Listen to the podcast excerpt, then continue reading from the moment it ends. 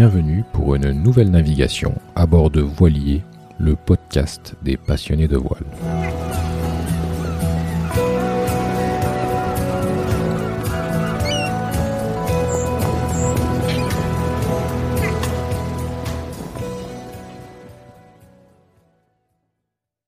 Avant de commencer, je vous invite à suivre Voilier sur les différents médias sociaux Facebook, Instagram, Twitter et LinkedIn. Vous y trouverez des citations et des fun facts liés au monde de la mer. Également, n'hésitez pas à liker et commenter ce podcast sur vos plateformes d'écoute favorites et sur voilier.com. v o i x l i 2 e.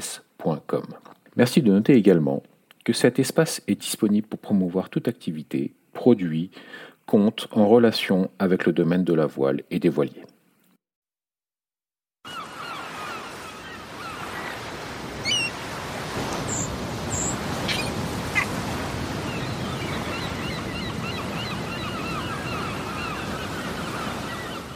Alors, euh, ben, moi, c'est Manon d'abord.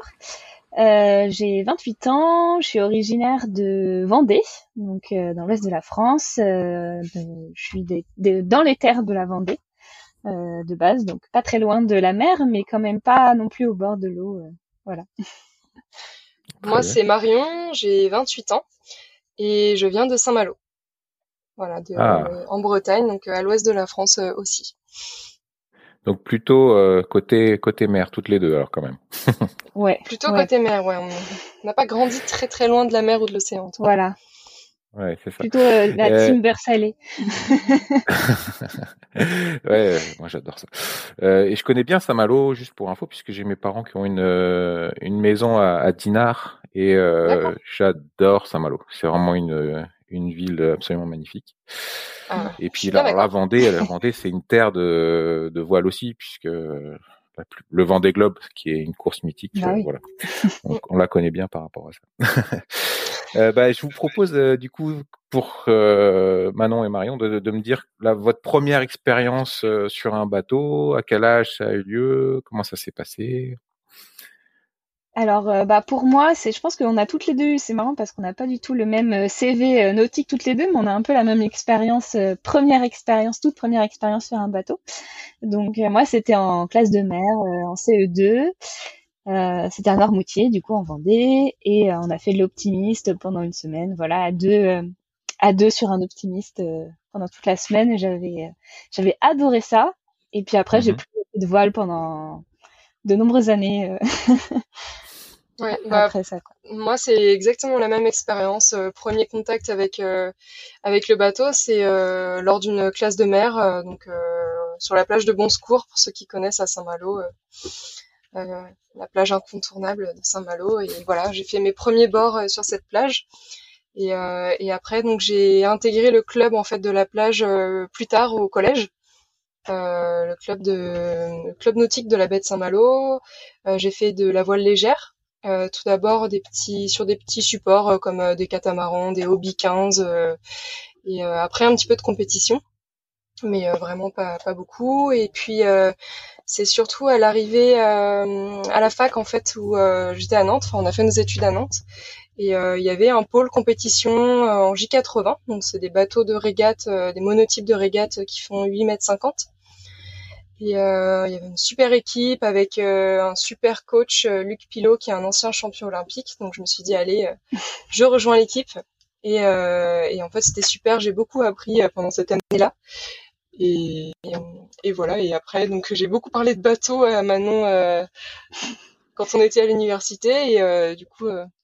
Bah après, moi j'ai refait de la voile du coup seulement seulement avec Marion finalement on a après avoir un peu eu l'idée de ce projet et j'ai appris la voile en fait sur euh, sur des un 420 en région parisienne parce qu'après on est venu à Paris pour euh, finir nos études et travailler.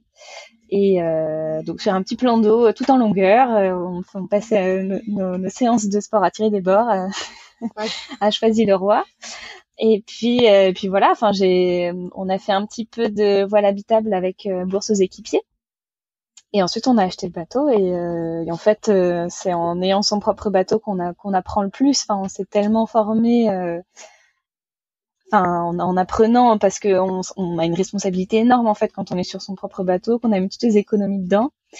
Et donc c'est comme ça qu'on a qu'on a le plus appris et qu'on a toi, tu avais quand même des expériences, Marion, de, de, d'habitable et de, de, croisière un peu, voilà. Oui, euh, c'est pas, enfin, j'avais pas une expérience énorme en croisière roturière.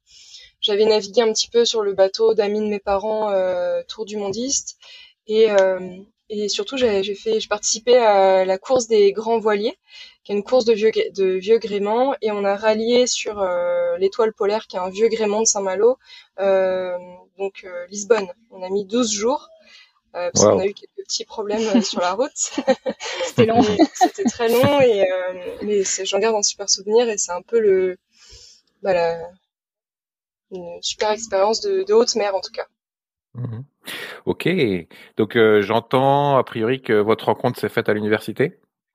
Euh, oui, alors avant euh, l'université, on a toutes les deux fait une prépa littéraire. Donc on s'est rencontrés en prépa littéraire à Nantes, voilà, au lycée d'Isto, en deuxième année de prépa. Prépa littéraire, ouais. On est des littéraires toutes les deux. Très bien. Et bah du coup, ouais, on peut peut-être faire le lien avec la, bibliothèque. Oui, c'est ça. Le foyer bibliothèque. ouais, bah oui, c'est vrai. D'accord.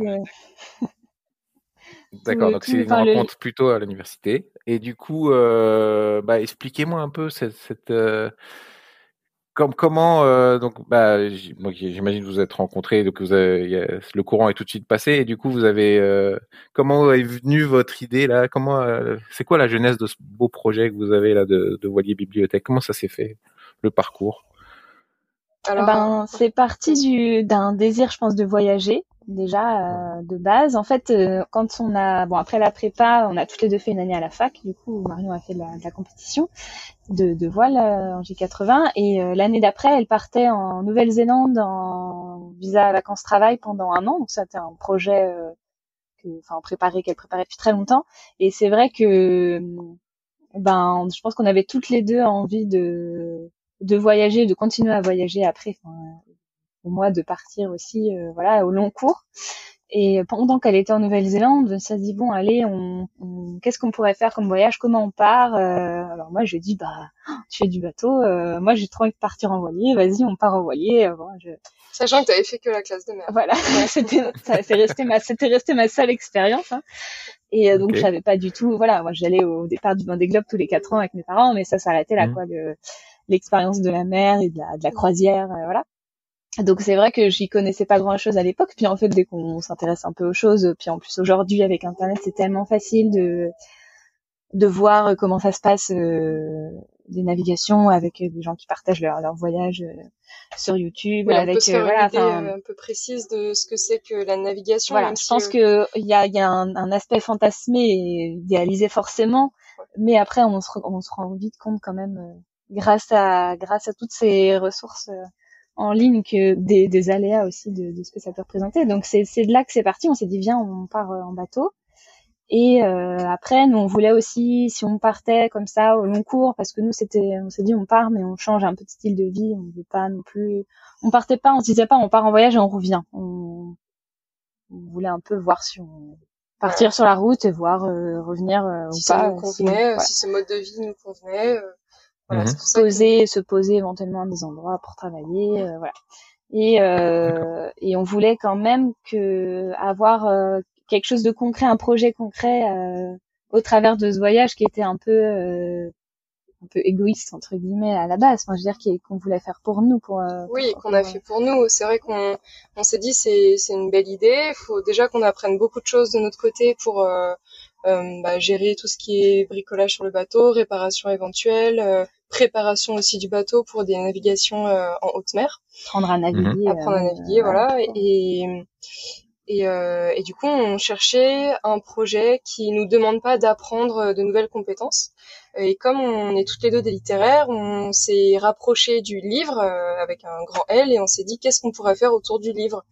Et, euh, et du coup, l'idée de, voile, de voiler bibliothèque est venue finalement assez rapidement, euh, puisqu'on connaissait en fait l'association Bibliothèque sans frontières, qui est notre euh, partenaire, et euh, qui, euh, en fait, qui depuis 20 ans, je crois, euh, eh bien, euh, à créer des outils qui sont des médiathèques nomades qu'on peut installer dans des endroits où il n'y a pas l'électricité, où il n'y a pas Internet, et qui permettent à tous bah, d'accéder à l'information, à des formations voilà, toutes sortes de savoirs. Oui, et qui, qui, agissent aussi bien dans des endroits très reculés que bah, dans des quartiers, par exemple, défavorisés. C'est, c'est assez, enfin voilà, ils font des actions partout dans le monde, voilà. Et en fait, on connaissait ces outils-là et on disait, mais c'est, c'est des outils qui sont super. En plus, ça fait plusieurs années qu'ils travaillent dessus, qu'ils les ont améliorés pourquoi pas finalement intégrer euh, un de ces outils euh, au bateau et euh, construire un projet avec une école ou un collège ou dans des endroits où qui seraient isolés et où se rendre par bateau pour avoir un sens puisque souvent les endroits enclavés par enfin dans des îles ou sur des côtes isolées on peut y arriver par bateau facilement et mmh. on pensait on, a, voyait déjà quelques régions du globe sur sur la route des Alizés où ça pouvait se prêter ouais. Donc, euh, bah, le Sénégal, euh, la Guyane. Donc on est, on a contacté Bibliothèques sans frontières et, euh, et ils nous ont, enfin on, l'a, on leur a parlé un peu du projet et puis on est parti avec eux en partenariat euh, pour amener du coup des médiathèques numériques euh, portatives euh, dans des endroits donc on avait défini euh, à l'avance pour, pour les implanter là-bas, qu'elles restent là-bas, et les contenus qui sont sur ces médiathèques sont complètement adaptés aux besoins euh, locaux. Donc c'est-à-dire que donc là notre première escale nous ce sera au Sénégal, au Ciné Saloum, et on va euh, on est en contact avec des associations euh, dans le dans le Ciné Saloum, donc c'est une région qui est le long d'un fleuve, le Saloum au Sénégal, juste au nord de la Gambie, euh, où c'est des, les habitants vivent sur des îles en grande partie et c'est très peu accessible par la route, c'est très compliqué. Donc ils se déplacent en pirogue, euh, voilà, en bateau, en bateau ça se fait très mmh. bien. Et on est en contact avec euh, des, des, associations locales et des gens euh, sur place pour bah, définir de quoi ils ont besoin comme contenu. On a vu avec eux où ça avait le plus de sens d'implanter la médiathèque, dans quel village, dans quel là on c'est dans un établissement scolaire, c'est dans un collège. Euh, voilà, quels étaient les besoins. Là-bas, il n'y a pas d'électricité. Euh, dans le collège, ils ne sont pas raccordés à l'électricité, donc on amène aussi un panneau solaire et une batterie pour alimenter le, les médiathèques, puisque c'est du numérique. et, vous avez un euh, exemple là de parce que ça, ça m'interpelle. Comment c'est quoi une, un truc numérique qui peut fonctionner juste à l'énergie solaire? C'est quoi exactement? C'est un ordinateur? C'est quoi? Alors, il y a en fait le, tous les contenus, donc il y en a plus de 2000, ils sont sur un espèce de gros disque dur euh, qui, quand il est allumé, émet son propre signal Wi-Fi. Donc euh, c'est pas euh, c'est pas internet, c'est lui qui émet son propre signal Wi-Fi. C'est un hotspot quoi. C'est un hotspot mmh. et on se connecte sur ce hotspot avec bah, une tablette, un téléphone, un ordinateur, enfin ce qu'on a sous la main. Et et donc avec ce, cette médiathèque, elle, elle vient en kit. Il y a le disque dur.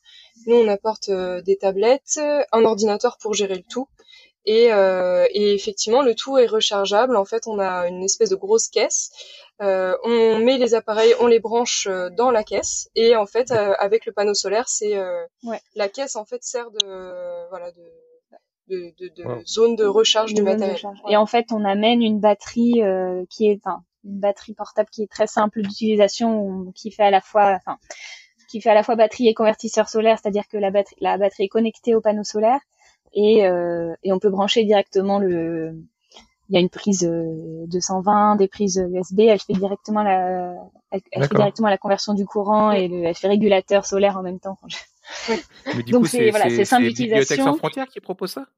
Non, alors ça c'est nous qui avons toute l'installation électrique, c'est nous qui l'avons euh, pensé. Euh, on a demandé de l'aide aussi ouais, euh, bah, d'autres associations encore, à, Électriciens. Sans frontières, parce que en fait, euh, Bibliothèques sans frontières, ils sont souvent habitués à intervenir dans des endroits où euh, il y a déjà des groupes électrogènes dans les dans les camps de réfugiés par exemple, il y a déjà des groupes électrogènes donc ils peuvent se raccorder. Et c'est vrai que là ils n'avaient pas encore eu ce cas d'implanter quelque chose dans un endroit où il y avait rien il n'y avait pas de source électrique. Donc on a un peu réfléchi. Bon après on a demandé conseil. Pour l'instant là on a c'est une installation qui est destinée à être provisoire. Mm-hmm. Parce que faire une installation euh, fixe sur le toit du collège par exemple ce serait euh, ah, ce serait super mais ce serait un projet euh, un autre projet différent. et qui prendrait du temps et beaucoup d'argent. Mais l'idée, c'est de voilà d'avoir cette installation temporaire qui peut, qui je pense peut quand même peut fonctionner assez longtemps, en attendant de voir si le collège peut être accordé à la centrale électrique qui est dans le village. Il y a une, centrale électrique dans le village à côté et c'est pas encore accordé, mais ça pourrait sans doute se faire assez rapidement. Donc, euh, donc c'est un petit peu l'idée euh, qu'on a qu'on a pour l'instant et c'est ce qu'on a réfléchi avec Électricien sans frontières quand on a pensé à l'électricité parce que c'est vrai que ça c'est un truc euh, auquel on a dû penser aussi et c'est et qu'on va Vous avez pensé à la, à la, conception donc, euh, donc de la boîte pour pouvoir euh, recharger les, les, tablettes. Le fait d'avoir un, un, hotspot Wi-Fi et tout, donc vous avez pensé à tout le truc, tout le modèle. Tout l'outil, ouais, non, tout l'outil euh, vraiment de base, le, la médiathèque, euh, mhm. le, le, hotspot, enfin tout ça, c'est vraiment intégré par Bibliothèque sans frontières. Nous, on a juste rajouté la station, enfin le comment recharger, comment donner l'énergie à ça. Mais Bibliothèque sans frontières nous a fourni vraiment une grosse valise. Euh, bah, en fait, ils sont habitués à fournir des kits comme ça. Euh, et ça, c'est vrai que c'est, bon, je pense que il y a plusieurs années de réflexion derrière et d'expérimentation. De, euh, c'est bien. Ah, c'est marrant parce qu'on se dit une bibliothèque, c'est des livres. Donc en fait, c'est déjà, on est déjà dans le dans l'ère d'après quoi, avec les, tablettes. Et les... Bah oui, voilà. C'est-à-dire que les livres, enfin déjà que bah, en, fait, le livre physique, on a vite abandonné l'idée parce qu'on a un petit bateau, parce que ça prend la place, parce que les livres, ça s'abîme beaucoup dans les, mhm. euh, dans les dans les milieux tropicaux. Ça ça s'abîme, ça se fait manger par les bébêtes. C'est assez voilà, mhm. c'est assez compliqué. Et en plus, en fait, le numérique a tellement de richesse quand on cherche à adapter euh, des ressources, à chercher des, des ressources déjà dans les bonnes langues, par exemple, et à parce que là, du coup, à proposer une variété de, de ressources aussi, parce qu'il n'y a pas que des livres. Il y a... Dans cette région au Sénégal, les, les populations, elles, elles parlent le sérère, donc euh, qui est une langue ultra locale. Euh, c'est un dialecte. C'est un dialecte et donc, euh, les... mais l'école est faite en français. les enfants apprennent le français à l'école, mais par contre, en général, les, les, les adultes ou enfin, certains adultes et les personnes plus âgées ne parlent que sérère. Donc, euh, et les enfants parlent rare à la maison, donc ils apprennent le français à l'école. Après, il y a quand même beaucoup de monde qui parle français. c'est une des langues officielles là-bas, mais euh, mais c'est vrai que le la, la bibliothèque qui est sur le disque dur est du coup adaptée à la population que vous allez rencontrer, à l'âge des, des, des, jeunes qui vont l'utiliser. À l'âge des jeunes, à la langue parlée, c'est-à-dire que je pense que si on avait décidé de d'amener des livres physiques, on aurait eu mhm. beaucoup de mal à trouver des livres en sérère parce que c'est une langue qui est euh, principalement orale. La transmission euh, se, enfin, s'est faite oralement. Et mhm. euh, sauf que comme c'est une langue qui est un petit peu en train de disparaître, il y a eu des voilà des bah, c'est plus facile de trouver plus facile, du contenu numérique, de trouver des PDF, des, des enregistrements de, de, chansons par exemple, des choses comme ça. Des chansons, de, voilà, pour diffuser la culture euh, rare en tout cas dans le salon. Donc, c'est l'intérêt du numérique. C'est l'intérêt du numérique. Après, ça aussi, c'est ça aussi, c'est des avantages évidemment. Hein. C'est, il faut l'alimenter en électricité, il faut les protéger des intempéries. Il peut y avoir des, ça peut se casser, ça peut se, voilà, mais, mais ça a beaucoup d'avantages qui se prêtent bien à, implanter une médiathèque en partant de zéro en fait, parce que là, euh, on peut aussi mettre à jour les contenus, on peut, c'est c'est très riche. Euh, très riche d'un point de vue. Donc la mise à jour des contenus, c'est bah, il faudra envoyer euh, quelque chose euh, là-bas pour leur demander de mettre à jour le disque dur. sera... En fait, il faut que pour mettre à jour, il faut qu'ils connectent le disque dur à Internet. Oui, c'est ça. il y a une connexion. Euh, c'est un petit, c'est un, il est pas très grand, donc ils peuvent l'amener. C'est une, une, petite galette. Mmh, mmh. Et ils peuvent, ils peuvent l'amener à un endroit où il y a une connexion Wi-Fi, où ils peuvent raccorder leur téléphone en 4G à un endroit où il y a la 4G pour euh, pour le pour le connecter à internet et à partir du moment où il est connecté à internet on peut le mettre à jour il se, se connecte directement au serveur de Bibliothèque sans frontières. Et, euh, et en fonction des contenus qui ont été modifiés ou ajoutés en fonction des, des demandes des besoins et eh ben la mise à jour se fait automatiquement. Et ils peuvent aussi de leur côté euh, ajouter du contenu s'ils veulent. Euh, si une radio locale souhaite diffuser euh, des podcasts ou euh, des émissions mmh. eh bien c'est possible. Ils peuvent voilà. Ils peuvent faire leurs propres contenus qui seront diffusés éventuellement à, aux enfants à d'autres ou dans d'autres médiathèques enfin sur d'autres médiathèques voilà. Des gens qui parlent la même langue ou, pour partager leur culture. C'est aussi mmh. il y a aussi cette, cette idée de de, de, patrimoine culturel qui peut être conservé et, et, Bibliothèques sans frontières ils sont ils sont assez euh, demandeurs de ça parce que c'est vrai que ça leur permet de conserver des, des choses euh, mm. de, de, garder trace de certaines choses qui sont pas forcément euh, partagées et, et Bibliothèques sans frontières c'est c'est français à la base c'est je, je, connais enfin je connaissais pas. D'accord. C'est une association française ouais. Je pense qu'ils ont pas mm. ils ont pas je dirais 15 ans c'est pas si vieux, hein. C'est pas, c'est pas si vieux, mais ils ont, c'est, quand même une grande, euh, une grande asso. Après, ça reste de la culture, donc ils ont pas, euh, mmh, ils ont pas un gros budget, mais. Euh, ils ont pas l'aura des, des autres. Mmh. D'accord. Et comment vous les avez C'est dans le cadre de vos études littéraires que vous avez découvert cette, cette oui, association. C'est Manon, ouais, c'est Manon moi, qui les a découverts. Moi, j'ai fait un master du coup métier du livre pour travailler dans mmh l'édition. Et il y avait euh, aussi des gens qui voulaient travailler euh, comme bibliothécaire euh, ou comme libraire. Et donc c'est dans ce cadre-là que j'avais entendu parler de de cette de cette ONG parce qu'il y avait certaines personnes qui stage là-bas qui travaillaient là-bas. Voilà. Et alors le, vous m'avez parlé du Sénégal comme première destination pour pour cette première bibliothèque que vous allez déployer. Euh, comment comment s'est fait ce, ce, choix? On vous l'a suggéré, vous l'avez vous l'avez cherché par vous-même et comment vous avez, enfin c'est comment vous êtes arrivé au Sénégal là, finalement à ce choix-là? Euh, alors le Sénégal, c'est assez, on y a pensé assez rapidement. C'est euh, comment on a entendu parler. Je pense, je pense qu'on a dû entendre parler d'une autre asso qui s'appelle Voile sans frontières pour le coup. Euh, voile euh, au pluriel sans frontières et euh, qui fait des, interventions humanitaires au Sénégal, donc dans cette région-là spécifiquement, depuis très longtemps aussi, et qui remonte en fait ce fleuve pour bah, pour euh, faire toutes sortes d'actions solidaires euh, auprès des populations locales. Et du coup, on avait dû entendre des récits de, de personnes qui avaient euh, qui avaient remonté le Saloum.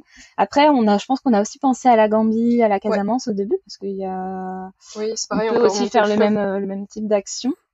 Mais mhm. ce qui, je pense que ce qui a ce qui a pesé en faveur du Ciné Saloum, c'est qu'il y avait cette association-là qui est originaire de Lorient, euh, vraiment les tous les bénévoles connaissent très bien euh, que ce soit les locaux, que ce soit les problématiques euh, des populations euh, du Ciné mm. Saloum.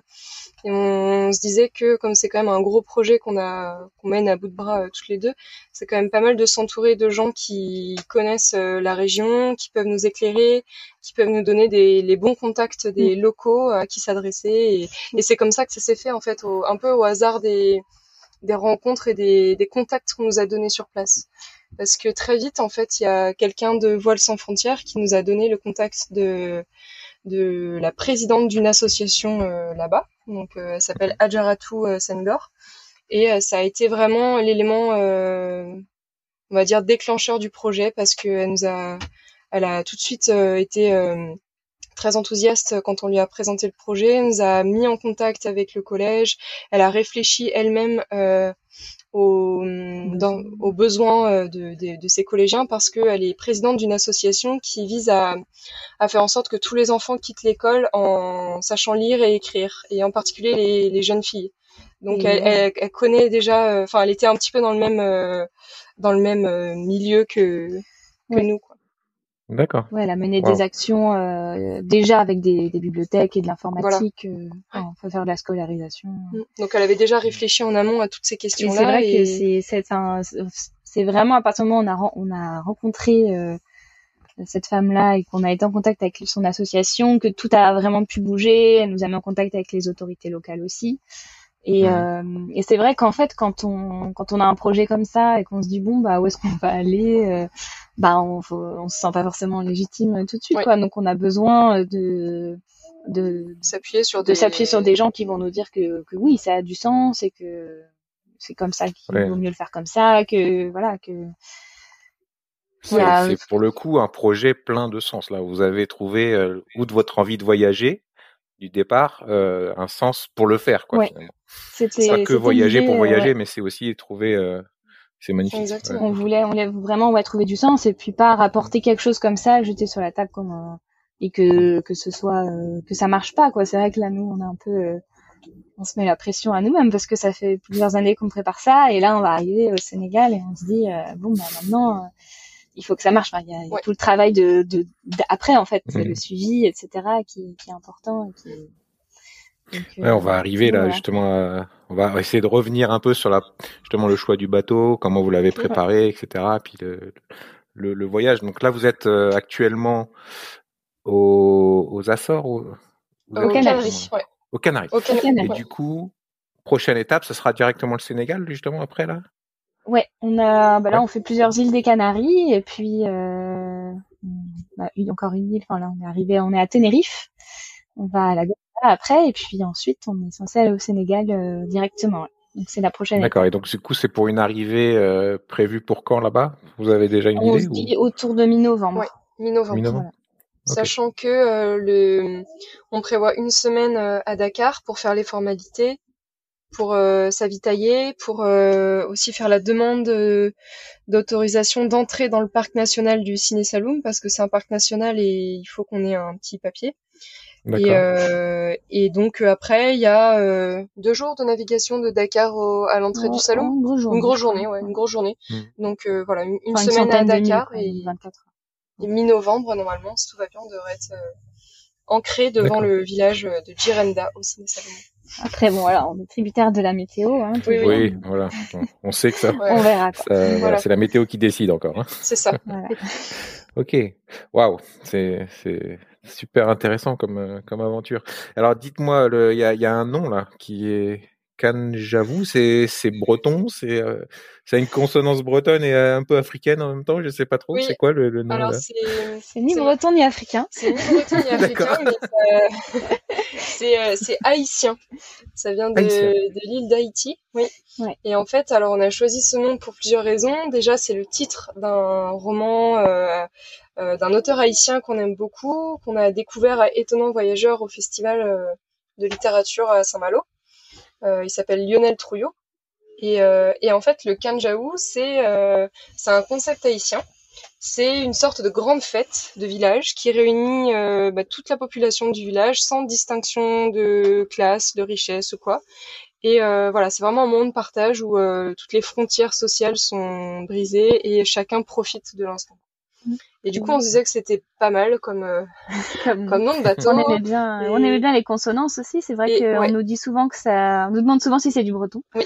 Et en fait, on l'avait pas forcément euh, perçu ce petit côté breton. Et quand dans les ports on arrive, c'est vrai que les gens nous demandent souvent ça veut dire quoi Kenjaou en breton? Et et finalement on se dit bah ouais en fait euh, on l'a vachement bien choisi ce nom parce que ça sonne un bah peu effectivement africain, un peu breton. Il y a l'exotisme en même voilà. temps. D'accord. Bah, c'est c'est belle histoire. Alors du coup, euh, vous vous rencontrez à la faculté, vous décidez que vous aimeriez bien voyager, vous décidez que ce sera en voilier, et puis il y a cette genèse avec la bibliothèque, euh, bibliothèque sans frontières. du coup, à un moment donné, après, vous dites, bah, il faut qu'on trouve le bateau, il faut qu'on qu'on se prépare, etc. Alors, euh, comment vous avez trouvé votre bateau, comment vous l'avez cherché, etc. Expliquez-moi un peu cette histoire du le bateau là, comment ça s'est passé? Alors, euh, il faut savoir que Manon, elle est très, euh, elle est... Je suis très organisée. Très organisée. Donc, euh, on n'est pas parti comme ça chercher un bateau. Euh, on s'est déjà posé pour se demander, euh, donc déjà quel est notre budget, quelle, quelle, route on veut suivre, parce que bon, si on va un peu trop au sud ou trop au nord, faut choisir un bateau en choisir un bateau en fonction. Euh, combien de temps on veut partir, euh, quel euh, confort on attend dans le bateau. voilà, donc on en fait on a fait un tableau. Quel était notre budget surtout Quel était notre budget surtout oui parce que bon voilà le budget il a limité aussi l'âge du bateau parce que bah là Kanjaou il a 40 ans et bon on ne pouvait pas vraiment s'acheter un bateau plus récent. pas beaucoup plus. Pas beaucoup plus récent en tout cas. Et du mm. coup, avant de commencer vraiment à chercher, on a fait un tableau, on a noté toutes ces questions-là, tous les critères, et, euh, et voilà. Après, c'était parti pour la recherche. Euh, donc, il y avait plusieurs modèles de bateaux en lice au début.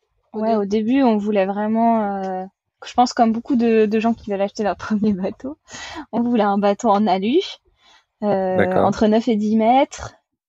C'est ce qu'on s'était dit, pour que ce soit confortable de vivre à deux quand même, et en même temps, euh, au niveau du budget, c'est vrai qu'on voulait pas non plus trop grand. Et puis on savait, tout le monde nous a dit petit bateau, petit problème. Donc voilà, entre 9 et 10 mètres, on voulait un petit tirant d'eau. Qu'est-ce qu'on voulait? Ouais, une cuisine avec un four, des toilettes. on voulait un, minimum de confort quand même. Mhm. Et puis bah voilà, tout ce qui est un moteur en bon état, des bonnes voiles, ça c'était nos critères de base.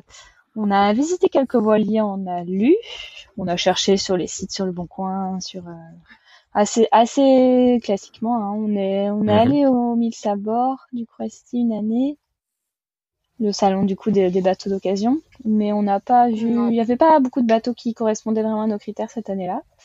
Euh, et puis en fait rapidement on est tombé sur un Gypsy 31 à vendre sur le Bon Coin, donc c'était euh, en Méditerranée.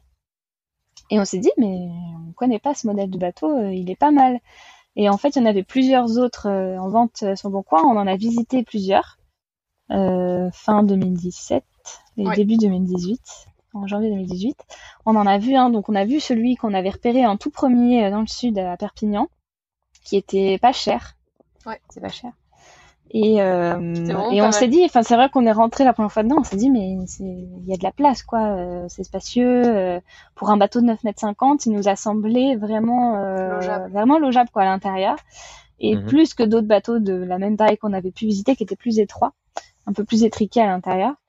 Et puis bon voilà, il avait l'air d'avoir plutôt bonne presse ce bateau. C'est un dériveur lesté, donc il a une une dérive relevable. Il a quand même un saumon en fonte euh, qui est en permanence là et qui fait quand même une petite quille. Donc on peut, mmh. on navigue, euh, on peut très bien manœuvrer euh, sans la dérive baissée, mais donc ça aide quand même à remonter au vent. Et en même temps, on a un tout petit tirant d'eau, donc donc c'était, ça nous a semblé un bon un bon compromis. Et c'est vrai que on a visité ce bateau dans le sud notamment. On a dit ok, on reviendra faire une expertise, mais on peut pas revenir tout de suite parce qu'on habitait à Paris et que venir à à Perpignan depuis Paris, euh, même depuis Paris, c'est long. Et euh, donc on a programmé une expertise pour un mois plus tard, je pense. Et en fait, une semaine avant l'expertise, euh, il y a d'autres gens qui l'ont visité, qui l'ont acheté tout de suite. Donc on se, là, c'était la désillusion. Désillusion absolue.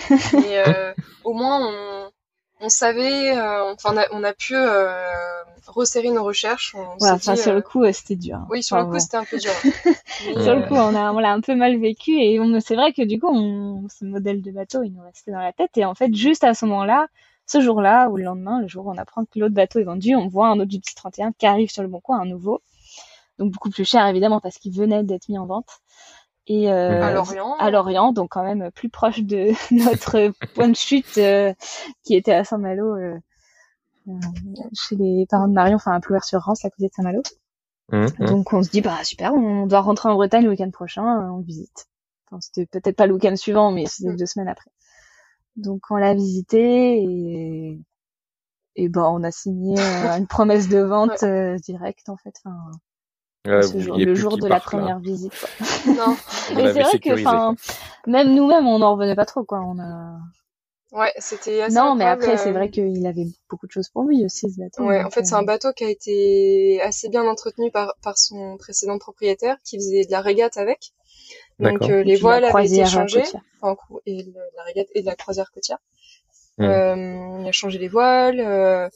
Euh, il a pas mal amélioré l'intérieur. c'était, il a fait des coffres de, des rangements mmh, mmh. bien faits. Euh, lorsque lui-même a acheté le bateau, en fait, il lui est arrivé une mésaventure le premier jour euh, quand il a descendu le Blavet. Euh, en fait, il a arraché son son moteur et il a pris un boot dans l'hélice, enfin un casier dans l'hélice. Du coup, il a dû changer le, le moteur. donc, ce qui fait que quand on a racheté le bateau, on a un moteur qui, qui avait 600 600 heures. Ah, même pas, même pas ou 500. Enfin, mmh, c'était mmh, mmh. c'était super quoi. C'est c'est super rare d'avoir euh, un moteur avec euh, enfin un moteur quasi neuf sur des bateaux de 40 ans donc euh, voilà. Mmh, mmh, mmh, et puis on s'est dit aussi que enfin d'ailleurs c'est en fait c'est c'est d'autres personnes qui nous l'ont dit mais les bateaux d'il y a 40 ans on raconte que en fait la la couche de enfin la coque en fait l'épaisseur de coque est beaucoup plus épaisse que celle des bateaux d'aujourd'hui parce que voilà il faut gagner du poids et donc c'était finalement le, la coque, c'est un la coque de 40 ans, c'est un gage de, de solidité. après aujourd'hui, on n'utilise pas les mêmes matériaux. Voilà. Ouais.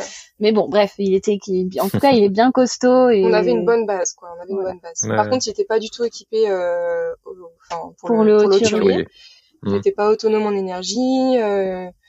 Donc ça, c'est nous après que, bon. Il y avait beaucoup de choses, c'est vrai, enfin coûteuses et très importantes. Les voiles et le moteur qui étaient qui étaient en super état et fiable quoi. Donc c'est vrai que mm. ça nous a beaucoup incité. Donc vous l'avez acheté fin 2017, c'est ça? On l'achète non printemps 2018. printemps 2018, ouais. Bon, ça faisait, je pense, on a cherché sérieusement six mois, peut-être, un peu moins. Et du coup, l'expertise là a dit que c'était c'était bon, la coque, euh, pas d'osmose, ouais, ouais, ce genre de choses, tout va bien. non, bah, il y avait eu un traitement euh, préventif osmose euh, qui avait été hmm. fait. Enfin, là, on a depuis on a remis la n'y aucun problème. Oui, du coup, donc euh, vous l'avez euh, donc printemps 2018. Il était déjà hors de l'eau, peut-être. Euh, ouais, il était hors de l'eau. c'est un bateau qui sortait de l'eau six mois par an, donc c'est pas mal pour les bateaux en polyester, ça qui sèche un peu.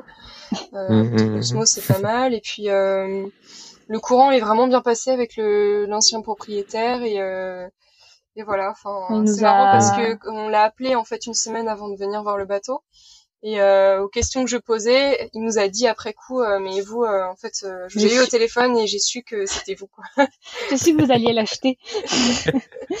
Donc, bah, apparemment, on lui a posé des questions. Enfin, dire que d'autres acheteurs potentiels lui avaient posé des questions un peu étranges. Mmh, mmh. Enfin, que ça l'avait bon, je sais pas. On a posé des questions. Ouais. ok. Et donc, bah oui, il a été, il a été, enfin super. C'est-à-dire qu'on a mis le bateau à l'eau avec l'ancien propriétaire, avec lui. On a, il nous a amené naviguer, euh, nous a montré un peu les systèmes. Euh. Voilà, puis on est toujours en contact avec lui. Euh. On a navigué. Bah, il, doit suivre, il, doit suivre, le parcours avec intérêt, j'imagine. Oui, oui, oui. Et puis surtout, en fait, le, le bateau, on l'a débaptisé. Euh, c'est qu'il fallait pas le faire, mais voilà. Ah, en fait, il s'appelait Sies avant, et on a, on est passé aux îles Sies qui sont au large de la Galice, en Espagne. Euh, donc, euh, il les avait, il avait appelé le bateau d'après ces îles-là. Euh, mais par contre, il avait jamais amené ce bateau-là aux îles donc. On a pris des photos et. vous avez fait, le... fait les choses à sa place. Et du coup, donc vous le sortez, il est, il est hors de l'eau au printemps 2018 et vous, vous mettez combien de temps à le préparer pour la navigation auturière, ce bateau? Et qu'est-ce que vous faites exactement pour le préparer? En fait, la première année, on l'a mis à l'eau tout de suite. On n'a pas fait beaucoup de travaux. Enfin, on a fait l'anti-fouling, on a fait voilà. De toute façon, quand on l'a acheté, on s'est dit qu'on se donnait deux ans pour le préparer. Deux ans, d'accord. Et que on voulait le remonter euh, vers Saint-Malo, euh, enfin dans la région euh, de de Plouer pendant l'été, parce qu'en fait, on mhm. avait fait à un moment où on commençait à chercher un bateau sérieusement, on a aussi fait des demandes de, de places de port et de mouillage dans la région de Saint-Malo. Et je pense que le week-end où on a acheté le bateau, on savait qu'on a su qu'on avait une place de port à une place au mouillage à Saint-Sulliac sur la Rance. Waouh. Donc euh... c'est les, planètes, les planètes qui s'allument. Ouais, je me souviens parce qu'on est ah allé voir, on a fait le chèque d'acompte et le lendemain on allait voir le mouillage à Saint-Sulliac, euh, voir comment c'était. C'est magnifique Saint-Sulliac. Hein. Donc euh, ouais. très très beau. et donc on a, on voulait le remonter pour l'amener à Saint-Sulliac et que ce, que ce soit plus facile, enfin qu'on ait un vrai point de chute pour intervenir sur le bateau et une base. Euh, mm. Et en plus, euh, c'est vrai que c'est plus, c'est quand même plus proche de Paris parce qu'on travaillait à Paris. Donc c'était moins long pour rentrer le week-end. Il y a une petite mouche sur la euh, caméra, c'est bien. Ah, il y a plein de mouches ici. Il, fait chaud ici. et donc après, c'est vrai que la première année, on n'a pas beaucoup fait de travaux dessus. On a, on l'a pris en main, on a navigué un peu mm. avec, et c'est après qu'on a, qu'on a commencé à bricoler. C'est l'hiver suivant qu'on a commencé à bricoler. On se donnait deux ans, on voulait partir en 2020, on a repoussé à cause du Covid. Ouais, cause du COVID. On est parti en 2021 et donc finalement, ben, on a mis euh, trois ans à le préparer. Et après, c'est en travaillant dessus, euh, ben, pendant les vacances, pendant les week-ends. et c'est c'est toujours long et en plus, ben, nous, on partait de de zéro quoi. Sur le bricolage, on était ah bon, ça va rien faire. Ça va rien faire, quoi. Enfin. Vous sortiez de la Rance pour naviguer euh, la première année ou vous restiez euh, parce que j'imagine que la Rance, on en fait vite le tour quand même. Ouais, ouais, oui, oui, on est. Bah, la première année, on déjà, on a fait, euh, ça a été un peu le crash test. On est, on a remonté le bateau toutes les deux de Lorient jusqu'à Saint-Malo, voilà. Wow. Okay. La première fois qu'on passe le Ratsin, le Chenel du Four. ça s'est bien passé avec les courants? Ouais, ouais, tout s'est bien passé. on a bien, on a bien potassé notre petit almanach du marin breton et puis. Euh... ça bien passé. et puis ça a été. Non, non, c'est vrai qu'on avait un peu la pression, mais on a eu, on a eu une météo clémente. Enfin, on a eu un peu de brouillard, mais bon, ça c'est mmh, mmh, mmh. classique dans le Finistère. Et, euh, l'été suivant, on a donc le week-end, on faisait des sorties, que ce soit en baie de Saint-Malo ou sur la Rance, selon le temps ou la météo. Et, euh, et l'été suivant, on a fait un tour dans les îles anglo-normandes. On a fait Jersey, Guernesey et Sark. On n'a pas eu de chance sur la météo cette année-là, donc. Euh, on en fait, on voulait traverser la Manche, mais les dépressions se sont enchaînées, donc euh, on a fait le tour des Anglos dans tous les sens possibles. Et on était quand on a quand on a que trois semaines de vacances, c'est ouais. faut ben, bien choisir quoi avec la météo. Bah, après, il faut il faut quand même dire aussi euh, quand je pense quand on sait naviguer dans la baie de Saint-Malo, on s'est un peu navigué partout. Parce que je pense que c'est une des plus dures qui existent. Hein, entre les rochers à marée basse, c'est incroyable. Le marnage. Euh, ouais. Ouais, ouais, bah, c'est sûr, entre les courants, euh, le marnage euh, dans, 14 mètres dans la grande marée, euh, les rochers, enfin c'est vrai que même quand on est arrivé à Saint-Malo, qu'on a regardé la carte marine, on s'est dit mais on passe quoi. Ouais, c'est un champ de C'est une blague. Ouais, moi pour avoir navigué là-bas aussi, ouais, c'est une sacrée Après, zone. On, une fois qu'on connaît un peu, on est un peu comme chez soi, mais faut toujours faire attention. Ouais, hein, attention. Le fond n'est jamais loin. D'accord, donc euh, vous naviguez pendant un an euh, avec, et puis donc vous décidez de le sortir pour l'équiper hauturier. Donc c'est, j'imagine, l'installation d'une éolienne, de panneaux solaires, des choses comme ça? On a, on l'a sorti en fait à chaque fois chaque hiver. On le sortait l'hiver, on a gardé ce rythme-là. Et puis, ben petit à petit, ouais, on a fait les travaux. Donc, on a installé un portique à l'arrière pour les panneaux. On a installé des panneaux mmh. solaires. Euh, bon, quelques mois plus tard, on a une éolienne aussi en même temps. Euh, Qu'est-ce qu'on a fait? Il y a eu des renforts qui ont dû être mis quelque part, ouais. Non, je, Euh, non, je pense. Non, non, non, non, il y avait, on a, bah, on a, on a gratté toute la coque euh, pour revenir euh, à nu, enfin la dernière couche de d'époxy qui avait été faite, mais c'était pas très vieux, donc. Euh, mais bon, là, ça nous a rassuré sur l'état de la coque, il y avait pas, il y avait pas de souci. Non, il n'y a pas eu de renfort. Enfin, c'est, on a, on a fait de l'amélioration, quoi, de. Mm. Parce que ce qu'on voulait vraiment, c'est être autonome en énergie. Donc ça, aujourd'hui, c'est bon. Et puis au niveau de la sécurité aussi. Et au niveau de la sécurité, oui, mais on a peu de, finalement en énergie, on a peu de, de consommateurs. de consommateurs donc, euh, bah, on a un frigo. On a, on a juste le frigo et bien, bien sûr on a les, le GPS et tout ça, mais ça finalement ça consomme pas tant. On a mhm. un petit pilote euh, automatique euh, à vérin, mais euh, on a aussi un régulateur d'allure, donc on privilégie toujours le régulateur d'allure. Et, euh, et voilà, on s'en sort bien pour l'instant sans. Avec les batteries neuves euh, et les, les panneaux. Euh, et les panneaux, l'éolienne, pour l'instant, on la fait pas. On la fait tourner quand on a besoin la nuit, mais ça arrive rarement. Ça arrive rarement. Donc non, non, pour l'instant, bon après, il fait beau aussi. On n'a pas eu beaucoup de temps gris. Non. Pour les panneaux. Bon, après, je pense que vous n'allez pas aller dans le nord, donc. Non, voilà, de toute façon, on est parti euh, sur un programme euh, alisé, voilà. tropique, donc c'est vrai qu'on savait qu'on n'allait pas avoir euh, froid, donc on n'a pas de chauffage à bord, on n'a pas de chauffe-eau. De toute façon, on voulait rester sur des systèmes le plus simples possible pour que ce soit facile à réparer et avoir le moins de problèmes possible parce que mmh, mmh. bah parce que en bateau tout tombe en panne tout le temps, donc donc voilà, on a un frigo, c'est un peu c'est un peu notre luxe, mais sinon pour le moteur, ça va? Vous avez, vous savez un peu comment, j'imagine, réparer le moteur, on a... les principaux bah, Dès le début, dès la première année, on s'est, on a mis un peu les mains dans le cambouis. On a fait toujours fait l'entretien euh, courant euh, mmh. nous-mêmes, en se renseignant. C'est toujours pareil, euh, la mine d'or d'internet plus les bouquins qu'on peut avoir, c'est, enfin, c'est quand même incroyable hein, parce que c'est une chance énorme qu'on a mmh. de pouvoir échanger, voir la vie des gens. Mmh, Donc, on a toujours fait l'entretien courant toute seule. Et puis, on a fait après ça se limite à la vidange, on change euh, mmh. le rouet de pompe à eau, enfin c'est des choses euh, voilà les années enfin mmh. tout ça et c'est ça prend finalement ça prend pas tant de temps que ça et ça nous a bien je pense décomplexé du en tout cas de, de l'entretien annuel. On était bien décomplexé mmh. après. Et puis euh, on a quand même fait une formation mécanique des diesels marins. à Nantes, dans un organisme qui s'appelle Escale Formation Technique. Et euh, donc on a pendant deux jours, on a potassé donc euh, le fonctionnement, le fonctionnement d'un moteur, son anatomie, euh, quels sont les, les signes de panne, Euh, ou alors essayer de mmh, voilà mmh. d'aborder ça à l'inverse, c'est-à-dire tiens une fumée blanche, d'où est-ce que le problème peut venir, ou une mmh. fumée noire, ou une fumée, une fumée bleue, voilà et et puis surtout on a appris à faire de la la maintenance préventive, donc à bien entretenir son moteur pour éviter les pannes. Euh, voilà, il y avait les deux sens, à la fois bien bien l'entretenir en préventif et puis après si jamais il y a une panne, comment la comment la, la analyser et comment la réparer. Et donc après ça, c'est vrai qu'on a vraiment pris confiance euh, sur la mécanique. On a on a mieux compris comment tout fonctionnait et sur sur les choses. Bon, à l'aise, je sais pas, mais en tout cas, euh, on, c'est je sais pas c'était plus concret. En fait on a fait deux formations en l'une après l'autre la formation diesel et une formation électricité. Et, euh, et en fait le je pense qu'on le moteur a quelque chose de plus concret que l'électricité et on se sent plus à l'aise en mécanique qu'en électricité. Voilà.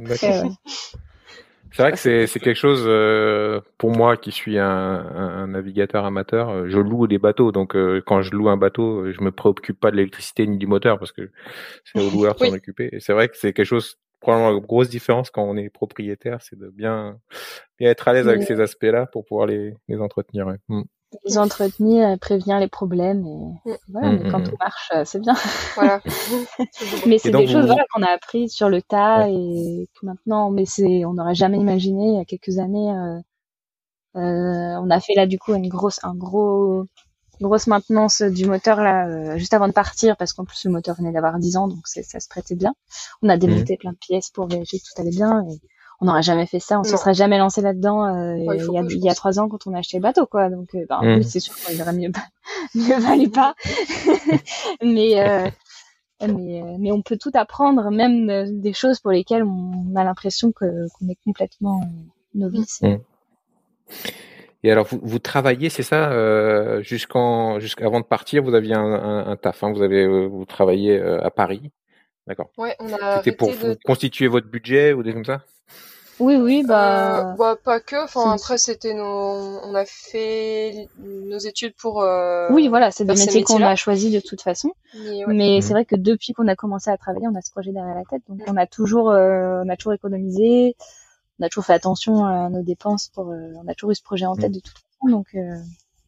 Et alors, du coup, parce que ça reste quand même il faut quand même être financé là. Comment comment vous arrivez à, financer votre projet là? Parce que j'imagine que bah, ne serait-ce que pour euh, acheter l'avitaillement, l'essence, etc. Comment vous avez donc c'est sur vos économies ou vous avez des sources de revenus euh? Alors euh, non, là c'est tout ce qui touche au bateau, c'est sur nos économies. Le voyage, le voyage, l'avitaillement, les réparations qu'il y a à faire sur le bateau, c'est vraiment notre budget qui voilà qui est dédié à ça. Euh, c'est pourquoi on économise depuis 5 euh, ans, maintenant qu'on a le projet. Et par contre, pour tout ce qui est médiathèque euh, numérique, on a levé des fonds, c'est-à-dire on a organisé un, un, un crowdfunding, mhm. on, a, démarché des partenaires pour récolter la somme qui nous a permis en fait d'acheter le kit médiathèque auprès de Bibliothèques sans frontières, parce que c'est ils ne l'ont pas donné. ils n'ont pas de fonds propres. en fait. donc, donc à partir du moment où on était on est parti pour le projet avec eux. Ils nous ont dit euh, c'est super, mais il faut réunir euh, les fonds pour pouvoir financer cette, euh, cette mission et, et c'est c'est des c'est des budgets importants parce qu'en fait il y a un coût humain très important sur la recherche de, de contenu. Le, le matériel en lui-même est assez coûteux, mais finalement c'est pas ça qui coûte le plus cher. Le plus cher c'est vraiment de, de réfléchir et de, de rechercher les contenus qui vont qui vont être intégrés à la médiathèque. Et ça, du coup, on a pu le financer grâce à des grâce à des subventions en fait. On a eu des deux grosses mhm. subventions de, de, deux grosses fondations euh, bah, qui œuvrent notamment pour l'accès euh, à la lecture, promotion de la de la lecture et de la de la culture.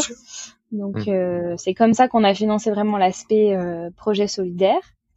Et après ouais pour euh, tout ce qui est côté voyage, tout ce qui les frais liés au bateau, au dépannage, frais courants, c'est nos économies et c'est pour ça d'ailleurs que dans notre dans notre projet de base, de toute façon, on pensait s'arrêter de temps en temps pour travailler quelques mois. Euh. Pour remplir la caisse de port. D'accord. Donc ça c'est prévu, ok. Et du coup, mais là parce que parce que vous me disiez euh, donc Sénégal, euh, mais il y, aura d'autres écoles ou d'autres euh, villages que vous allez équiper, c'est-à-dire que vous allez à chaque fois devoir lever des fonds pour pour pouvoir acheter ce, ce type de bibliothèque numérique ou comment Alors soit on soit on repart sur le la même même de projet que voilà, même approche que qu'au Sénégal, c'est-à-dire on part de zéro, on lève les fonds et on, achemine la médiathèque, etc. Euh, ou alors on s'insère dans des actions de Bibliothèques sans frontières qui sont déjà sur place. Au Sénégal, c'était en fait euh, ils n'ont pas d'action, enfin ils commencent tout juste à faire des actions. Et euh, surtout au Ciné Saloum, il n'y avait rien du tout, ils n'étaient pas du tout présents. Donc là, on partait vraiment mm. d'une table rase. Ouais, ils avaient fait des choses en Casamance et à Dakar, mais pas, pas au Ciné Saloum. Pas au Ciné Saloum. Et là, notre idée, c'est de faire une deuxième mission en Guyane, de remonter en, en fait le fleuve Maroni parce qu'on peut remonter un petit peu loin, euh, enfin assez loin dans les terres, dans la forêt. Et, euh, et là, donc Bibliothèque sans frontières a, est en train d'implanter des, des actions. Donc pour l'instant c'est un peu flou parce que c'est tout récent et ça date de l'an dernier je crois. Ils sont en train de mettre en place vraiment des actions en réseau sur le sur le fleuve spécifiquement.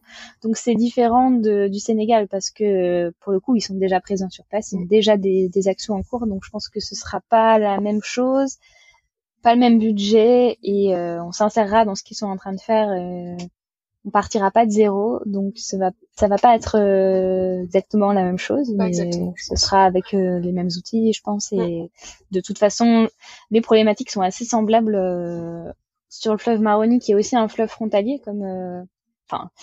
le Saloum, c'est pas un fleuve frontalier, mais c'est très proche de la frontière avec la Gambie, donc il y a les mêmes problèmes de migration, de, de trafic, de, hmm et puis bah d'isolement de donc c'est on retrouve un peu les mêmes problématiques euh, sociales sur place et donc euh... donc c'est c'est vraiment un projet euh, pour l'instant qui enfin de ce que j'entends mais c'est à vous de me dire plutôt autour de l'Afrique quand même. Donc pas de traversée euh, de l'Atlantique pour l'instant. Bah si on va en Guyane si, ouais, si, ah Guyane pardon ok j'ai pas j'ai ok mm, bah pour l'instant oui le, la traversée elle est prévue en janvier début janvier ah oui, d'accord. Oui, Guyane. Euh, pourquoi j'ai confondu oui, oui. pays non, Guyane, du coup, euh, Guyane, ce serait après la traversée de l'Atlantique. On viserait en fait euh, une arrivée euh, au Brésil, si ça rouvre avec le Covid, parce que pour l'instant c'est fermé. Okay. Euh, une arrivée de transat au Brésil, passer quelques mois au Brésil à l'arrivée, et puis aller en Guyane pour le printemps à peu près, euh, voilà. Et passer, nous on pensait passer la, la saison cyclonique en Guyane, puisque bah, c'est la France. Et euh, et il n'y a pas de cyclone là-bas, donc comme ça, euh, c'était. en plus comme ça, si on veut faire quelque chose sur place, on a vraiment le temps de bah, de, de faire des actions.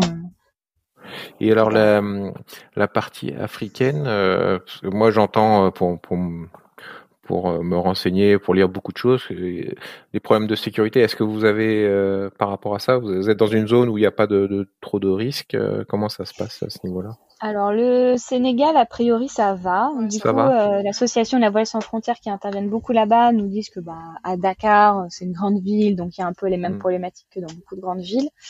Et le Saloum, c'est très sécuritaire apparemment. Il y a vraiment pas de problème. C'est c'est la Somalie qui pose plus de euh, problèmes, j'ai l'impression. Oui, voilà, c'est ouais. Mm. Mais le Sénégal, euh, non, non, pas de souci après. Le Sénégal, Et puis, je pense qu'il y a peut-être plus de problèmes aux frontières, peut-être. Mm peut-être au sud, je sais pas, mais en tout cas le Saloum apparemment c'est vraiment calme, c'est vraiment les gens sont très accueillants. Euh, apparemment. Apparemment, donc euh, puis en plus on est en contact avec les gens sur place, c'est vrai que euh, on ne viendra pas en terre inconnue, il y aura des il y aura des gens qui nous attendent, donc c'est vrai que a priori il n'y a pas trop de problèmes de sécurité. C'est vrai que nous, on a depuis le début, on, on aimerait bien aller en Haïti, c'est pas pour rien qu'on a donné ce nom au, bateau. C'est vrai que ça aura du sens euh, mhm. après avoir donné ce nom à notre bateau d'y aller. C'est une terre euh, francophone aussi. pour le coup, Haïti, euh, là, on nous dit que, que c'est très très compliqué d'un point de vue sécurité. Et puis météo aussi, j'ai l'impression. Hein. Mm. Oui, aussi, ouais, voilà. Après, faut, voilà, faut pas aller pour la saison cyclonique, c'est clair. Mais en plus, ouais, bah, eux, enfin, le, le, sort s'acharne un peu sur eux, donc c'est vrai que c'est hyper compliqué entre bah, les gouvernements euh, corrompus, euh, les, les, catastrophes naturelles. Euh, mmh, c'est mmh, mmh. voilà. Donc depuis quelques années, en fait, il y a plein d'assauts qui œuvraient en Haïti et qui ont arrêté parce que c'était plus possible et que ça devenait vraiment trop dangereux. Donc là, tout le monde, tout le monde nous déconseille d'y aller. Et... pour l'instant, c'est pour l'instant, c'est en stand-by. mais c'est bon, ça, ça, c'est pas en train de s'arranger. Donc, donc voilà, c'est vrai que c'est des problématiques qu'il faut aussi avoir en tête de toute façon. Enfin, nous, on va pas, euh, aller hmm. se mettre en danger, surtout qu'en tant que, enfin, on est quand même des ressortissants françaises, si on, s'il faut, enfin, on n'a pas envie de, enfin, on a une responsabilité quand même. Si on a des, des problèmes à l'étranger, c'est, ah bah on n'a pas envie de se mettre en danger pour, pour rien, quoi. Donc, alors si on, si on reprend le, le, départ, là vous êtes parti donc euh, vous êtes parti quand d'ailleurs de, de la Rance là? C'était quel On est parti euh, mi-juillet. Ouais. Mi-juillet.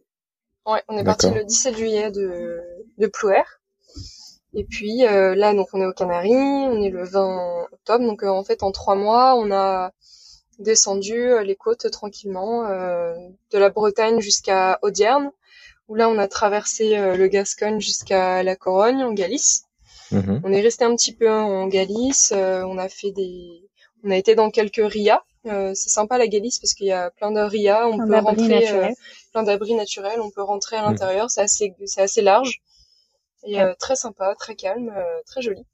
Et puis alors, comment comment vous avez fait pour préparer vos vos navigations? Donc vous vous fixez quand même un objectif ou c'était juste de dire bon euh, c'est la météo qui va nous porter, on verra où est-ce qu'elle nous emmène. Et... On avait quand même, euh, on a, on a noté nos escales potentielles. Et après, effectivement, en fonction euh, du planning, de la météo, on, a fait escale à certains endroits et pas à d'autres. Mmh. Quand on part, de toute façon, on a toujours euh, un plan B. Enfin, on sait toujours les ports où on peut se, éventuellement s'abriter sur la route s'il y en a. Mmh en général. Et vous avez eu des, des fortunes, enfin des, des météos inattendus qui vous ont obligé à faire des escales plus anticipées ou ça s'est toujours bien conformé à ce que vous euh, prévoyez? Bah, disons que euh, pour, on a euh, eu, on a été bloqué bah au à la Corogne, il a il a fait très mauvais en fait après notre arrivée de la traversée du golfe de Gascogne. Il y a eu au moins euh, 5-6 jours où il y avait une très très forte houle euh, sur les côtes et du vent totalement contraire. Donc on ne pouvait pas aller vers l'ouest là où on voulait aller. D'accord. Et euh, un jour, donc le, euh, je sais plus, au bout d'une semaine, le, le vent s'est calmé. Il y avait toujours une très forte houle. On a décidé de, de partir pour essayer de faire de l'ouest. Sauf qu'en fait, dès la sortie de la Corogne, dans la baie, on s'est voilà, on était face à la houle, il y avait encore une 3 mètres de houle, on n'avançait absolument pas. Le vent, on devait avoir le vent, on devait être au près, finalement on avait vraiment le vent dans le nez. Voilà, le vent était pas mm. tout à fait orienté euh, comme les prévisions l'indiquaient, et donc là on a fait le choix de s'abriter dans une ria qui était juste à côté de la Corogne et de mm-hmm. partir le lendemain. Mais euh, sinon niveau météo, ouais, ça a été. Bon, il y a quelques fois on a attendu. On utilise beaucoup Windy parce que bon, on trouve que Windy c'est hyper intuitif, on peut comparer les modèles météo. Et on utilise Donc vous avez pris l'abonnement avec tous les, les, différents modèles qui sont disponibles? Non? Non, non, on est sur la version gratuite et on a quand même les, on a quand même plusieurs modèles euh, mm. disponibles. Et sinon, on utilise PredictWind. Là, on a, on a pris l'abonnement euh, payant. D'accord. Euh... Bon, c'est ce qu'on, c'est ce qu'on utilise aussi pour prendre la météo euh, en haute mer avec l'Iridium. Donc mm. voilà, c'est pareil. Là, on peut comparer les modèles, on peut faire des routages. c'est. Mm. Et en logiciel gratuit, on utilise aussi Zigrib. Oui. Euh, c'est euh, voilà un logiciel sur ordinateur qui permet de télécharger des fichiers Grib et de faire un peu de routage si on veut. Et ça va, vous avez jamais eu de problème avec l'Iridium là? Ça s'est toujours bien passé les transferts? Parce que moi j'ai des, des expériences mais qui sont pas ça met extrêmement longtemps et finalement à chaque fois on voulait prendre des fichiers un peu un peu détaillés mais à, la fin on se rabattait toujours sur du GFS parce que c'était trop long à télécharger donc je sais pas vous utilisez Ouais, vous avez la même ah, alors on a eu, euh, on a, on a mis, en, on a mis l'Iridium en service euh, pour le traverser de Gascogne. On était avec une équipière, donc on, pour être sûr, euh, voilà, puis pour le tester aussi. Et en fait, mhm. on avait acheté un Iridium d'occasion et qui semblait très bien fonctionner. On avait pris l'abonnement et en fait, c'était avéré que qu'il avait un souci. Enfin, en fait, il se, ah. il se réinitialisait tout le temps au bout de quelques minutes de, de connexion. Donc ça a été un peu le problème. Donc on en a acheté un neuf et euh, là ça a bien marché. C'est vrai que c'est parfois long, mais euh, on a toujours réussi à. C'est vrai que bon sur les traversées, les longues traversées ça occupe. Hein. Ouais, ça occupe. Il faut y consacrer euh, quelques J'y passais parfois un peu de temps pour pouvoir télécharger euh, plusieurs euh, plusieurs grives, etc. Et effectivement, au début, quand on veut tous les, enfin une, plus grande zone, parce qu'à l'arrivée on réduit de plus en plus le la zone de, de prévision, mais euh, au début, quand mhm. on veut une plus grande zone de prévision, euh, c'est un peu long et c'est vrai que des fois, euh, faut un peu se faut un peu être patient, on va y recommencer parfois les téléchargements. il faut voir dans quelques, dans quelques semaines, dans quelques mois, il, y a peut-être une offre qui va être intéressante, celle de, de Starlink. Je sais pas si vous avez entendu parler, c'est Elon Musk là qui ah. qui a ah, développé un service internet par satellite. Et euh, j'ai eu une review là récemment qui semblait dire que ça marchait plutôt bien. Ah et à mon avis, ça peut être vraiment intéressant pour les marins cette histoire-là. mais je ne sais pas s'il y aura une offre. Euh, comment ça va se passer, hein, mais je dis juste, euh, c'est à surveiller parce que ça pourrait être Internet partout euh, et à des débits assez intéressants. Donc, euh, à quel prix après faut voir. ouais, voilà. ouais, il faut voir l'investissement. J'ai l'impression que c'est un investissement, euh, mais enfin, dans la revue que j'ai vue, ça avait pas l'air non plus trop déconnant. Donc, un investissement de départ qui était bah, de 150 euros, je sais pas quoi. Mais après, est-ce qu'il y a un coût à l'utilisation? J'en sais rien. Ah oui, Non, c'est sûr que c'est sûr que c'est assez contraignant l'Iridium, c'est super parce que. Ouais, ouais, ouais, c'est ça. Mais même pour recevoir les messages et tout, faut, faut, ah bah, être, un peu, faut être un peu motivé. Mais bon, c'est bien quand on a, on a quand même réussi à passer quelques coups de fil. Euh. On a, on a testé euh, plein de trucs, euh, ouais, ouais, messages. Ça marche, mais c'est vrai qu'il faut pas, faut pas être pressé, faut pas devoir recevoir son truc dans la seconde et. Ouais. Mais bon. Donc, est-ce que vous y avez, il y a des choses que sur des sur des trajets aussi longs que le vôtre, est-ce qu'il y a des, conseils que vous donneriez à ce qu'il faut, faire ou ce qu'il faut pas faire? Est-ce que vous avez des, conseils là, là, dessus Bah alors, euh, peut-être que, nous, ce qui vraiment a été un point positif dans, notre euh, aventure entre guillemets, c'est que le bateau, on, on a un peu, euh, enfin, on a beaucoup bricolé dessus pendant trois ans, du coup, comme on l'a dit tout à l'heure, finalement, quand on est parti, on le connaissait, on connaissait assez bien. Et euh, il y a toujours euh, quelques zones euh, d'ombre dans le bateau, mais franchement, il y en a plus tellement. Et quand il y a un problème, on n'a plus peur comme avant de pas savoir identifier la source du problème et, et quel geste opérer pour pouvoir résoudre le mm. problème. Et ça, c'est pas mal de bien connaître son bateau, je pense, avant de partir. Bien prendre le temps de, mm. de le connaître et de, de naviguer avec, de mm. bricoler dessus pour bien le connaître et de d'habiter dessus si on peut. Non, on n'a pas, on n'a pas pu, mais euh, de voir comment, euh, de, de s'habituer à lui en fait, même connaître les bruits du bateau au mouillage. Enfin, mm. c'est, on part beaucoup plus en confiance quand on connaît son bateau et je pense qu'on a beaucoup moins de problèmes aussi quand on a. Après, faut avoir le temps de, de le préparer, bien sûr, mais euh, et parce que bon, ça coûte aussi de l'argent de garder un bateau euh, mm. sans s'en servir, euh, voilà. Mais euh, mais je pense que pour nous c'était nécessaire. Et je sais qu'il y a des gens qui préparent leur bateau en quelques mois et ça se passe très bien aussi.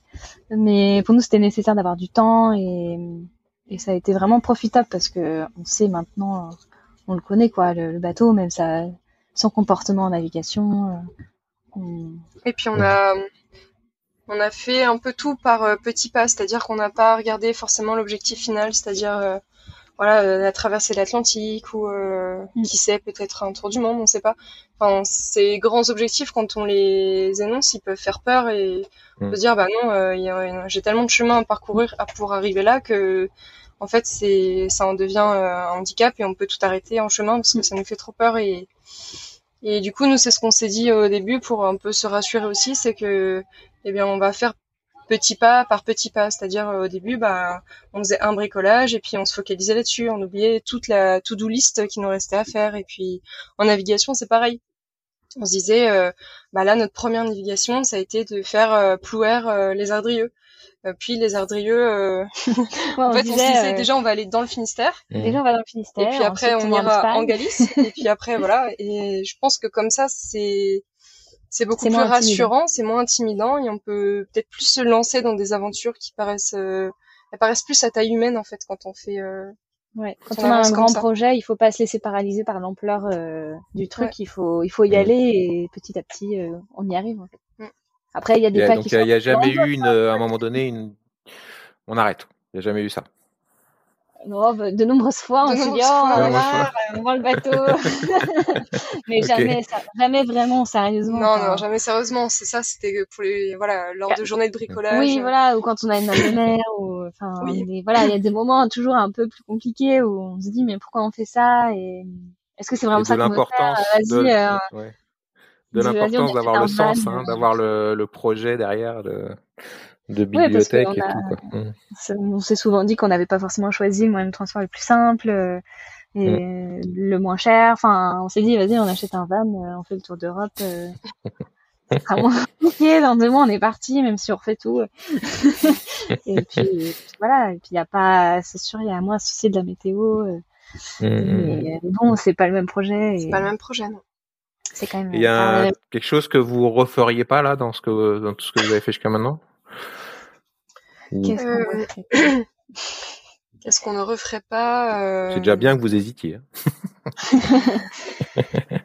je pense qu'il y a des choses qu'on ferait différemment. Oui, il y a des choses qu'on ferait différemment. Il y a plein de choses en bricolage qu'on a dû recommencer. Euh, ouais.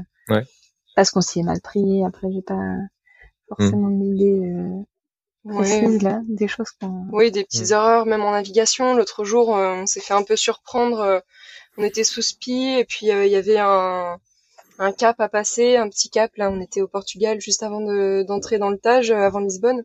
Et en fait, il n'y avait pas du tout eu de vent de la journée. il n'y avait pas du tout eu de vent de la journée. Le SPI venait de s'établir et euh, on mhm. avançait bien. Euh, on était contente. Et puis en fait, euh, on s'est pas méfié quoi. On passe le cap et puis d'un coup, on prend 10 nœuds, 15 nœuds.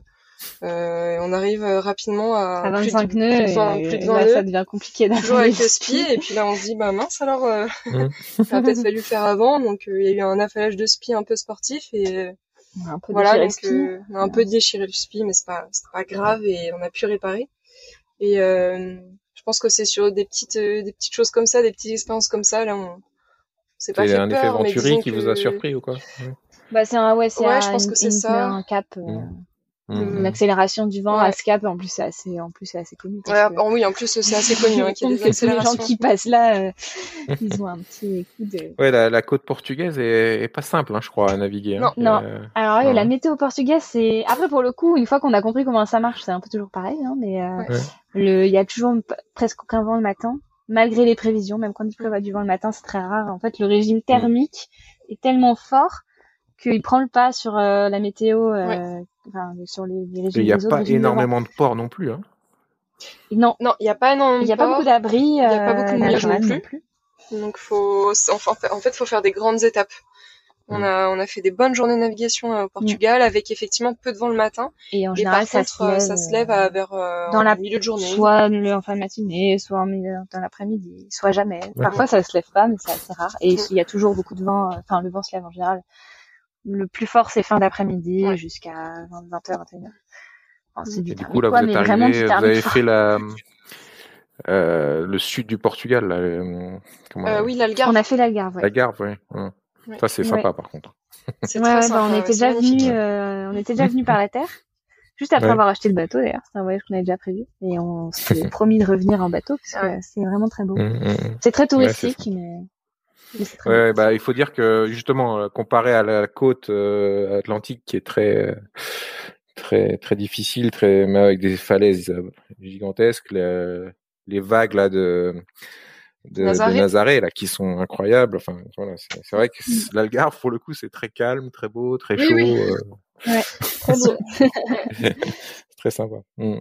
Après, au Portugal, bon, les, voilà, les régimes des vents sont difficiles, mais en général, on, quand on mmh. descend, euh, on l'a dans le dos tout le mmh. temps. Donc, oui. euh, ça va.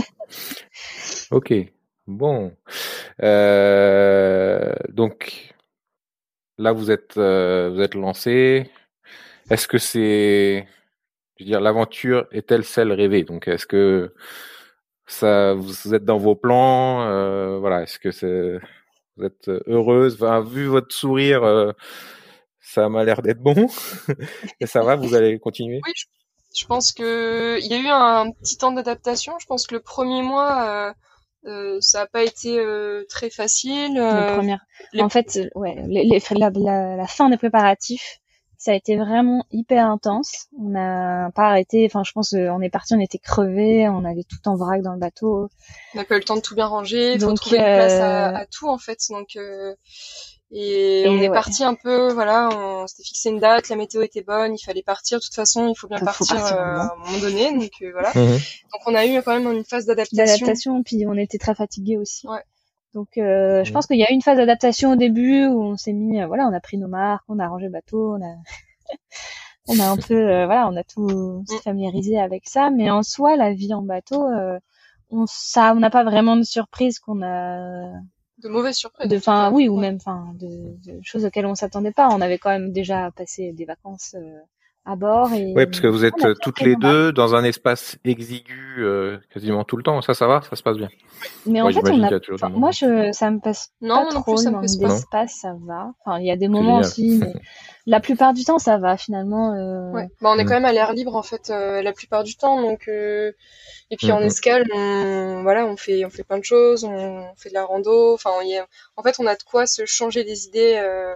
Puis même, je trouve on a bien, même l'espace en soi, même l'espace intérieur du bateau, on a bien pris nos marques, on a pris mmh, notre mmh. rythme. Mais ça a été, euh, on n'a pas. Hum, c'est vrai qu'on se demandait, on se disait, ça se trouve, en arrivant en Canaries, on en aura marre, on voudra rentrer. Euh, pour l'instant, non. Mmh, pour l'instant, non. Puis en fait, une fois qu'on arrive aux Canaries, c'est quand même pas mal. Il fait, il fait beau, il fait chaud. Euh. Oui. On nous dit que ce sera de plus en plus simple jusqu'aux Antilles, donc on verra. bon, super. Et là, vous aviez, euh, j'imagine, des, des, supporters, donc vous avez euh, vos parents qui doivent vous supporter. Euh, ça. Mais alors, il me semble, parce que j'avais un peu regardé, bien sûr, avant de, de vous proposer cette interview, vous aviez aussi des, des marins plutôt connus là qui vous avez soutenu là dans, le, dans votre aventure.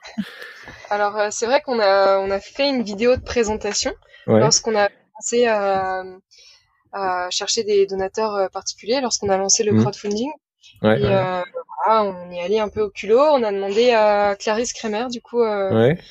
Euh... Justement, c'est ça elle que je Et comme euh, elle fait l'actualité en ce moment, hein, vous avez vu son annonce, oui, j'imagine. On a vu qu'elle repartait. C'est un super. Pour le Vendée Globe, ouais, c'est super. Et euh, ouais, ouais, on l'a contacté. Bah, nous, on suivait depuis depuis sa depuis sa mini transat et on a toujours été Enfin, fan. fan. ouais, moi aussi, je suis complètement fan de. Puis, euh, je pense comme beaucoup de monde, hein, parce que c'est quand même euh, un personnage et. et elle vous suit encore Elle vous prend vos, prendre vos nouvelles ou elle est bon j'imagine elle est très occupée. Euh... Oui voilà elle ouais, est quand même très occupée. Après elle est super accessible. Euh, enfin du coup nous on l'avait appelée euh, pour pour lui demander de faire un petit message pour nous et elle a été. Elle nous a mm. rappelé. Ouais, voilà, elle a pris le temps de le faire. Enfin adorable. Cool. Après, bon voilà, le mm. problème c'est que ça s'est fait euh, pendant le confinement du coup, donc euh, le mm, premier mm. confinement. Donc on n'a pas pu se rencontrer euh, comme quand on aurait voulu, mais, mais, non non, elle a été vraiment vraiment top. Et puis en plus, c'est vrai que pour elle, je pense qu'elle a beaucoup de sollicitations et J'imagine. Elle, est, elle est quand même. de prendre le. Enfin, elle prend le temps. Je pense qu'elle prend le temps d'ailleurs de faire beaucoup de choses. Donc, c'est chouette. Et donc vous avez parce que bon Là, pour l'instant, vous êtes sur le projet euh, au Sénégal. Euh, J'entends qu'il y a un autre projet pour euh, pour Haïti ou pour euh, la Guyane. du coup, est-ce que vous avez un message à faire passer? Vous vous recherchez des choses en particulier ou, Enfin, vous souhaitez des financements? Est-ce qu'il y a des choses comme ça qui vont un message que vous souhaitez faire? Passer pour l'instant, on n'est pas en recherche spécifique de financement tant qu'on n'a pas lancé vraiment l'action en Guyane. Après, mhm. effectivement, nous, on n'avait pas, quand on s'est lancé dans ce projet un peu innocemment au début, on n'imaginait pas à quel point ce serait un boulot énorme de préparer une mission. Et euh, donc effectivement, je pense qu'on a besoin de, de contacts, de de dons parce que de toute façon on a une plateforme de dons qui est toujours euh, ouverte en ligne, mhm. euh, qui sera toujours utile pour les prochaines missions et euh, donc des contacts en, en, Guyane ou ailleurs dans d'autres zones euh, du monde euh, qui seraient un peu dans cette configuration là où il y aurait besoin de d'intervention en rapport avec avec la culture, avec le livre, d'outils comme comme l'IDIS Cube du coup qu'on transporte, mhm. des contacts de personnes qui sont intéressées ou qui contacts et puis faire parler de l'association, mhm. voilà, aux proches, aux amis, des gens susceptibles d'être intéressés, ça c'est déjà énorme. Mm. Et puis après, nous, on a un message plus plus général. Enfin, je pense que nous, c'est un, je pense que tout le monde a dans sa tête, euh, dans, un coin de sa tête, un projet comme le nôtre, pas forcément un projet de voyage ou un projet d'aventure ou un projet solidaire, mais quelque chose qu'il a envie de faire et et qu'il a peur de faire ou qui il y a plein de raisons, il y a toujours plein de raisons qui nous empêchent de faire les choses et et ben d'y aller, d'y croire et de de faire à petits pas et même s'il y a des obstacles compliqués parce que je pense que nous on a on a la chance quand même d'avoir euh, grandi dans des milieux où on n'a pas eu tant d'obstacles euh, mm. sur notre mm. route mais je pense qu'il y a toujours moyen de contourner ces obstacles là et de faire euh, les choses qu'on a envie de faire au plus profond de soi comme ça mm. c'est beau ouais ce que moi je retiens c'est un, un projet qui a du sens donc qui va apporter quelque chose aux autres et à vous apporter, bien entendu, à vous aussi, j'imagine, quelque chose de, de, très très fort. Et euh, les petits pas. Donc les petits pas pour euh, pour y avancer. Nous, ça nous a, ouais. Bah, je pense c'est un conseil qu'on a entendu aussi de la part d'autres euh, d'autres aventuriers et qu'on a vraiment, enfin, ça nous a marqué aussi quand on l'a entendu. Et c'est vrai que c'est un truc qu'on a toujours mis en pratique, même un peu inconsciemment. Et quand euh, quand on a pu l'entendre, on s'est dit mais c'est ça en fait, c'est c'est comme ça que ça mm. peut fonctionner. Sauf si vraiment, enfin je sais pas. Après, faut il y a, y a, des gens qui aiment bien aussi s'attaquer à des gros trucs directement, hein, mais mais quand on est un peu le commandé mortel, euh, voilà, c'est ça. C'est on voit on voit la finalité, mais il faut surtout voir euh, ce qu'on mm. va faire euh, dans les, dans les semaines à venir et les différentes étapes. Quoi. Ouais, parce qu'il y, y a, tellement de choses qu'on contrôle pas que effectivement vaut mieux mm au mieux y arriver, euh, y aller par petites étapes, petit, succès après petit succès pour euh, pour y arriver. Ouais. Et puis il y a toujours des il y a toujours des, des, échecs et des moments où on est un peu découragé. Et, et voilà, d'avoir des petites victoires, bah c'est plus gratifiant, ça remet un petit coup de boost au moral et. Moi, je suis dans l'IT euh, à la base et euh, je suis euh, chef de projet qu'on appelle agile entre guillemets. Donc c'est euh, l'agilité, c'est une méthode et c'est l'image de avant, on faisait des énormes projets, il y avait des clients qui demandaient énormément, et puis à la fin, ils se retrouvaient avec quelque chose qui correspondait pas du tout à leurs besoins. Et l'agilité, c'est plus ça. Maintenant, c'est euh, on part sur euh, la trottinette pour arriver à la voiture. Donc euh, c'est un peu et bon, vous êtes un peu là-dedans. C'est beau. c'est un peu ça. bah, justement, c'est d'arriver. on commence petit et puis bah ça marche. Ok, bah on, ajoute quelque chose et puis. Ouais, c'est ça. Mmh, mmh, mmh. C'est bien. effectivement, en faisant petit à petit, on peut, on peut, on peut revoir aussi le projet de base et. Oui, c'est pas figé. Euh. Mm. Rien n'est figé. Mais c'est, je crois, euh, le temps, quoi. Le temps, c'est, c'est la clé. Mm, mm, Il faut l'avoir et puis. Toujours. Waouh, super. Est-ce qu'il y a quelque chose que vous souhaiteriez ajouter ou? Non je crois pas. On, a un site internet si, euh, voilà, si certains. Ouais, donc vous, je mettrai toutes les infos euh, sur vos comptes euh, sociaux et puis votre site internet sur le sur le podcast dans le, dans le lien. Bah, écoutez, alors moi, il me reste juste à vous dire un, immense merci parce que c'était ultra intéressant. et puis, euh, bah, je vais vous dire bon vent, mais on va, je prendrai, déjà, je vais vous continuer à vous suivre, bien entendu, et puis euh, peut-être qu'on fera un autre podcast pour que vous me racontiez un peu euh, lorsque vous serez peut-être de l'autre côté de l'Atlantique ou Ouais, avec plaisir. ça marche. Là, c'est un petit pas, c'est un grand pas, là, la ouais, c'est un grand pas. À un moment, il va falloir le faire, celui-là. donc... Euh. Je ne sais pas si vous vous rendez compte du pas déjà gigantesque que vous avez fait pour arriver là où vous êtes. Hein. Mais c'est ça qu'il faut se dire aussi. Hein. C'est aussi ça, euh, les to-do list, il faut, il faut penser à ce qu'il y a déjà. Ce qu'on a rayé, ouais. À la done list. Bah Parce que... Parce qu'on voit toujours ce qui reste à faire et on faut quand même penser aussi au chemin accompli. Parce que... Je pense qu'il y a peu de gens qui le font, même si on se dit, euh, c'est peut-être pas grand-chose, mais c'est c'est peu de gens parce qu'il faut, du temps, mais il faut aussi beaucoup de courage. Donc bravo.